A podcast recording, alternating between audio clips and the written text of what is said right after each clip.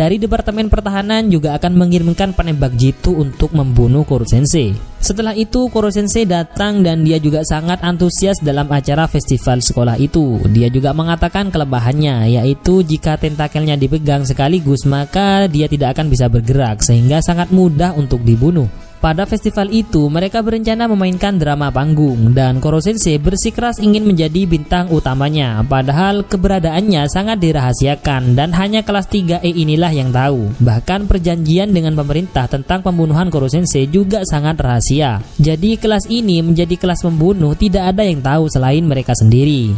Dan satu minggu pun berlalu. Hari yang dinantikan akhirnya tiba juga, yaitu festival sekolah. Dalam acara itu, saat di kelas lain berada di tempat yang ramai dan nyaman, kelas E malah berada di tempat pinggiran yang sepi. Maklumlah, kelas ini memang sudah dianggap kelas buangan oleh sekolah. Beberapa saat kemudian, ada